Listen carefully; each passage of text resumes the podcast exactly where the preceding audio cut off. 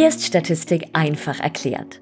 Der Podcast, der die Statistik endlich verständlich in Alltagssprache und vor allem lebendig erklärt.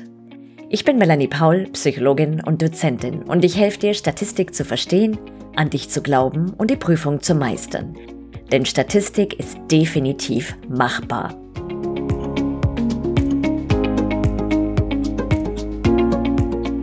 Herzlich willkommen zur Interviewserie mit Studierenden, die Statistik trotz aller Widernisse wie beispielsweise Berufstätigkeit neben dem Studium 2,4 Kindern, 8 Hausschweinen, 4 Chamäleons und der Tatsache, dass niemand so wirklich an sie glaubte, geschafft haben.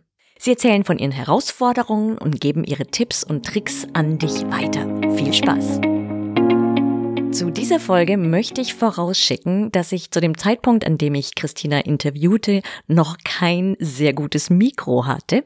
Ich möchte dieses Interview aber trotzdem online stellen, weil ich es sehr gut finde und weil ich glaube, dass dir Christina viel erzählt, was für dich wichtig sein könnte.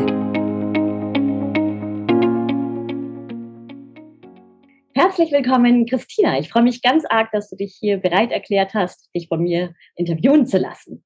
Dankeschön, ich freue mich auch. Sehr schön. Christina, magst du dich ganz kurz selbst vorstellen? Ja, gerne. Ähm, mein Name ist Christina, ich bin 51 Jahre alt und äh, studiere seit Oktober 2018 im Fernstudium an der PFA Göttingen Psychologie, bin ak also aktuell im siebten Semester. Mhm, sehr gut. Und du hast im April deine erste Statistikprüfung erfolgreich hinter dich gebracht. Ja, richtig, genau. genau. Und bist quasi in den Startlöchern für die nächste Prüfung, die dann im Februar stattfindet. So ist das. Sehr gut. Ja, magst du uns so ein bisschen was zu deiner Situation rund um das Studium so erzählen? Also was hast du zusätzlich noch an Chamäleons, Hausschweinen, Kindern und so weiter Arbeit, was du nebenher noch so stemmst? Ja, ich habe ähm, ein Fernstudium, weil ich nebenbei voll berufstätig bin, mit einem ganz normalen 40-Stunden-Job. Und zu der Zeit, als ich mich immatrikuliert habe, hatte ich noch nebenbei eine Selbstständigkeit und dann eben das Studium. Das war ein bisschen sehr viel zu der Zeit. Deswegen habe ich die Selbstständigkeit letztes Jahr wirklich dramatisch runtergefahren und seither sammle ich auch fleißig Punkte im Studium, kann also meine Prüfung so peu à peu äh, absolvieren. Und ansonsten, ja, habe ich fünf Katzen, die machen viel Freude, aber auch viel Arbeit. Und ähm, das bestimmt manchmal so den Alltag, stehst morgens auf, dann erstmal eine halbe Stunde irgendwas wegwischen, was nicht hingehört oder füttern und so weiter. Und die machen eben auch viel Mist und ja, dadurch geht auch so ein bisschen Zeit verloren. Und ansonsten habe ich eigentlich auch ziemlich viele Hobbys und Interessen und versuche das irgendwie alles unter einen Hut zu kriegen. Aber es mhm. funktioniert. Okay, ja, also es klingt auch nach einem relativ großen Hut dann. Was machst du denn eigentlich genau beruflich? Ähm, ich bin von Haus aus Steuerberaterin und ähm, arbeite in einem Industrieunternehmen in der Steuerabteilung. Oh, okay. Also prinzipiell schon mal die Zahl an sich befindet sich schon mal in deiner Nähe im Alltag sozusagen. Ja, genau. Ah. Also das kleine einmal eins und äh, Dreisatz ist ja geläufig. okay, okay. Und wie bringst du denn jetzt alles unter, deinen, unter einen Hut? Also dieser 40-Stunden-Job, die Selbstständigkeit, die runtergefahrene, die Katzen und das Studium nebenher, das ja durchaus auch ähm, anspruchsvoll ist. Genau, also ähm, ich versuche unter der Woche eben ein bisschen zu lernen auf die Klausuren und vor allen Dingen am Wochenende. Was aber auch sehr, sehr viel bringt, ist, wenn ich mich zu Lerngruppen verabrede, weil das Gelernte da einfach viel besser haften bleibt, als wenn ich mich alleine durch die Fernlehrbriefe durchwühle, weil einfach manchmal ein Verständnisproblem ist. Und ich habe einfach gemerkt, wenn du das mit mehreren machst und das mit den Leuten durchsprichst, dann, dann flutscht das einfach viel besser. Also das, das hilft auf jeden Fall. Und da ist dann Lernen einfach auch nicht mehr so einzelhaft. Hm. Mhm. Einzelhaft ist auch schön. Okay. Und wie machst du das so, was das Zeitmanagement anbelangt? Also hast du da irgendwelche Tipps vielleicht? Ähm, also ich habe mir in der Tat so eine Excel-Tabelle gemacht. Hm, wohlgemerkt, ich komme aus dem Steuerbereich, da muss alles seine Struktur haben. Ähm, ich habe mir einen Lernplan gemacht, ähm, wo ich eben auch die Ziel, also die Klausurtermine eingetragen habe. Dann gehe ich quasi von hinten nach vorne und berechne dann, wie viel Zeit ich brauche, die einzelnen Fernlehrbriefe farblich markiert, dass ich weiß, wie lange darf ich für welche Fernlehrbriefe äh, brauchen, wie viel Zeit brauche ich dafür und wann überschneidet sich was. Ähm, Beispielsweise, wenn ich sage, ich habe jetzt ein größeres Fach mit 500 Seiten oder so, wo ich dann in drei Monaten die Klausur schreibe, überschneidet sich das dann vielleicht mit dem Lernen von einem anderen Fach aus einem anderen Klausurwochenende. Also es hilft schon bei der Planung. Und ja, es ist eben einfach auch Disziplin. Und was ich auch gemerkt habe, äh, immer mehr, dass ich mir im Alltag so die Frage stelle, das, was ich gerade mache, bringt mich das weiter meinem Ziel oder beziehungsweise meinem Ziel näher und vor dem Hinblick fällt dann eben einfach auch ganz vieles so an Freizeitkram weg, wenn ich mir dann sage, es wäre zwar nett jetzt mich zum Yogakurs anzumelden, aber es bringt mich jetzt nicht weiter. Großes Ziel ist, die Bachelor-Thesis am 30.09. beendet zu haben nächstes Jahr. Und jetzt wird alles andere erstmal ausgeblendet. Das ist dann eben einfach wirklich eine selbsterzieherische Maßnahme. Anders funktioniert es nicht. Wow, ich bin beeindruckt. Wirklich. Also ob deiner Struktur und Disziplin und dieses wirklich Prioritäten setzen und sich wirklich fragen, ist das die beste Verwendung meiner Zeit gerade? Toll. Wirklich beeindruckend. Wie war denn dein Verhältnis zur Statistik, bevor du mit diesem Studium gestartet hast? Ich glaube, ich bin erst mal rangegangen mit dem Vorurteil, es ist ein schweres Fach, weil du hörst von jedem, oh Gott, Statistik. Ja, dann kam der erste Lehrbrief, ich habe ihn mir durchgelesen, ich habe mir gedacht, ja, das verstehst du. Und dann habe ich ihn nochmal durchgelesen und nochmal durchgelesen. Habe ich gedacht, ich verstehe ihn, aber es bleibt nichts hängen. So, und dann ging das so weit, dass ich mich etwas reingesteigert habe, aufgeschlagen, gigantische Formeln gesehen und gesagt, oh Gott, schwierig. Ne? Da kam das, was alle schon vorausgesagt hatten, Statistik ist schwierig. Und dann kam so ein, so ein Kreislauf von Anmelden zur Klausur um 23.59 Uhr am Vortag abmelden. Ne? Und das oh. x-mal hintereinander. Und irgendwann habe ich gesagt, das geht jetzt so nicht weiter. Du musst irgendwann Statistik machen. Also habe ich mir ähm, dann eben überlegt, was könnte mir helfen in dem Fall. Und dann habe ich mir gesagt, gut, jetzt werde ich gucken, dass ich irgendwie Nachhilfe kriege. Und auch ein, zwei Tage ploppte später auf Facebook so, ein, so eine Annonce auf, Statistiknachhilfe. Dann habe ich mir gedacht, ja, dich buche ich jetzt. Und das habe ich dann gemacht. Und ich glaube, drei Wochen später habe ich ähm, auf einer Veranstaltung äh, eine Frau kennengelernt, die selbstständig ist im Bereich Mathematiknachhilfe. Und dann haben wir so ein bisschen über Statistik gesprochen.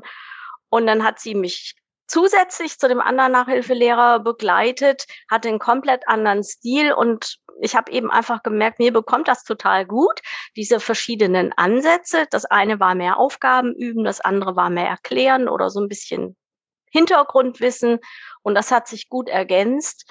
Und gleichzeitig hatte ich dann noch eine Lerngruppe, wo wir uns wirklich massiv bombardiert haben mit Aufgaben. Wir haben uns gegenseitig gepusht und teilweise habe ich mich mit einer ähm, aus der Lerngruppe nochmal zusätzlich getroffen. Wir haben uns Fälle ausgedacht und uns so Lebenssachverhalte auch ausgedacht. Wir konnten uns zum Beispiel nicht merken, welches Skalniveau hat eine Variable. Und dann haben wir uns einfach aus Alltagssituationen irgendwelche wirren Dinge ausgedacht und haben dann überlegt, was könnte das jetzt für ein Skalenniveau sein? Und so hat, haben wir uns da langsam rangearbeitet. Also es war schon viel Arbeit und ich glaube, insgesamt habe ich eine, ein halbes Jahr oder so auf die Klausur gelernt. Aber ähm, ich habe es dann einfach auch geschafft und ich habe im Nachhinein gemerkt, nein, das ist ja gar nicht das Gespenst, was viele sagen. Es ist gar nicht so schwierig. Du musst einfach nur dranbleiben und versuchen, das nicht auswendig zu lernen, sondern zu verstehen und auf Lebenssachverhalte anwenden können. Und dann funktioniert das auch. Mm, toll, das sind ja super tolle Tipps. Jetzt sind wir ja schon mittendrin in der Art und Weise, wie du da vorgehst beim Lernen. Was machst du denn noch? Gibt es darüber hinaus noch was, was du tust, wenn du Statistik lernst oder eine bestimmte Vorgehensweise? Ich schaue deine Videos. Ja. Ich habe sie aber leider erst nach der äh, Statistik 1 Klausur äh, gefunden. Sorry. ich verzeih dir. Ja. ja. Und dann ähm, habe ich eben gesehen, dass du den Kurs anbietest. Da habe ich ohne zu zögern gesagt, das ist jetzt genau das, was ich brauche. Ich will also nicht mehr, nicht mehr wieder zwei Nachhilfelehrer und Lerngruppen und wirklich nur Wissen, Wissen, Wissen, sondern ich will es jetzt etwas kompakter und ähm, ja, deswegen habe ich mich äh, für deinen Kurs eingeschrieben und bin so begeistert und ich oh. liebe es. Ja. Oh, oh, also das freut mich. Also mal ganz kurz für die Hörerinnen und Hörer, das handelt sich um den Powerkurs, also den Videokurs Inferenzstatistik und SPSS leicht gemacht, der rundum sorglos Videokurs, der dir hilft, den Stoff zu verstehen und die Prüfung zu meistern. Aha, ja, das ist ja toll, Christina. Das freut mich, dass ich dir da weiterhelfen kann. Ja, unbedingt. ja, okay. Also Videos dazu. Vorher war es die Nachhilfe, diese Struktur mit der Lerngruppe lernen, sich nochmal pushen gegenseitig, auf lebensnahe Sachverhalte anwenden. Das sind so deine Tipps. Ja. Mhm. ja. Gibt es sonst noch was oder ist das so das, was am wesentlichsten ist? Was vielleicht auch hilft, jedenfalls für mich, ich kann jetzt für mich sprechen, ähm, ich versuche gerade jetzt bei diesen ganzen verschiedenen ähm, inferenzstatistischen Tests mir eine Übersicht ähm, zu verschaffen. Kurz, knapp, was sind die Merkmale des Tests, wann wende ich die an, wie sind die Formeln, dass ich eben kurzen Überblick habe. Hm, also sozusagen wie so Merkblätter. Ja. So Steckbriefe sozusagen. Ja, genau. Steckbriefe für die einzelnen Methoden. So kann man das sagen, genau. Oh, toll. Das klingt gut. Ja, das empfehle ich auch immer, dass man das macht. Das ist super. Aha, sehr gut. Womit kämpfst du denn eigentlich am meisten bei der Statistik? Ich glaube, dass es so ein bisschen hängen bleibt und momentan fehlt mir bei der Inferenzstatistik noch so die, die Anwendung auf Lebenssachverhalte. Ich lese in den Lehrbriefen einfach so die Beschreibung zu den Tests und verstehe das auch. Dann sind auch Aufgabenbeispiele dabei. Ähm, aber manchmal bleibe ich eben hängen, da stehen dann so allgemeine Formeln, beispielsweise, was beeinflusst das Beta-Niveau oder was beeinflusst die Teststärke und so weiter. Und dann fehlt mir noch so dieses Transferwissen, dass ich mir sage, okay, und wie würde ich das jetzt in Zahlen umsetzen? Wenn ich jetzt ein Beispiel für mich selber hätte, wo ich dann einfach mal durchspiele, okay, das und das beeinflusst die Teststärke, wie kann ich das jetzt sehen in konkreten Zahlen? Also da das wäre noch einer der Übungsschritte für mich, ähm, wo ich sagen würde, da muss ich mir selber Beispiele dazu ausdenken, rechne es einmal durch und dann sehe ich auch, was die Teststärke beeinflusst. Sehr gut. Und dazu möchte ich ganz kurz anmerken, gerade weil du Teststärke sagst, Wetterfehler und die Power, dass es sehr hilfreich ist, mit dem Programm G-Power, das kostenlos im Internet verfügbar ist, rumzuspielen und verschiedene Sachen einzugeben. Dann sieht man gleich grafisch direkt, wie sich die Power und der Wetterfehler verändern und auch die kritischen Werte. Also das bloß auch einfach dazu. Gut, sehr schön. Dann, Christina, was würdest du denn jemandem sagen, der oder die kurz davor steht, sich für die Psychologie als Fach oder ein ähnlich verwandtes Fach zu entscheiden, in dem Statistik eine große Rolle spielt, aber irgendwie Bedenken hätte, öh, die Statistik und es wird so gruselig und überhaupt. Was würdest du dieser Person mit auf den Weg geben? Das hört sich vielleicht blöd an, aber ich würde sagen, glaub an dich, glaub, dass du schaffst. Weil ich glaube, Menschen, die sich für Psychologie interessieren, haben, rein statistisch gesehen schon, sehr, sehr gute Abiturnoten. Ähm, und mit guten Abiturnoten schafft man das auf jeden Fall. Ähm, und man sollte sich auch nicht verrückt machen durch das, was andere sagen. Man muss selber die Erfahrung machen. Ja, sehr gut. Und zum Abschluss noch dein finaler Tipp, wenn du es auf eine Sache reduzieren müsstest. Was wäre dein heißester Lerntipp für die Statistik? Gute Frage. Auf jeden Fall, kurz und knapp, hole dir Unterstützung. Gut, okay, wunderbar. Ja, dann danke ich dir ganz, ganz herzlich, Christina, für dieses Interview und deine sehr, sehr hilfreichen Tipps. Ich wünsche dir alles, alles Gute für deine Klausur im Februar und natürlich dann für die Abgabe der Bachelor-Thesis im September. Es wird Dankeschön. Ich höre schon, es knackt bei dir auf jeden Fall, ja. aber gar keine Sorgen.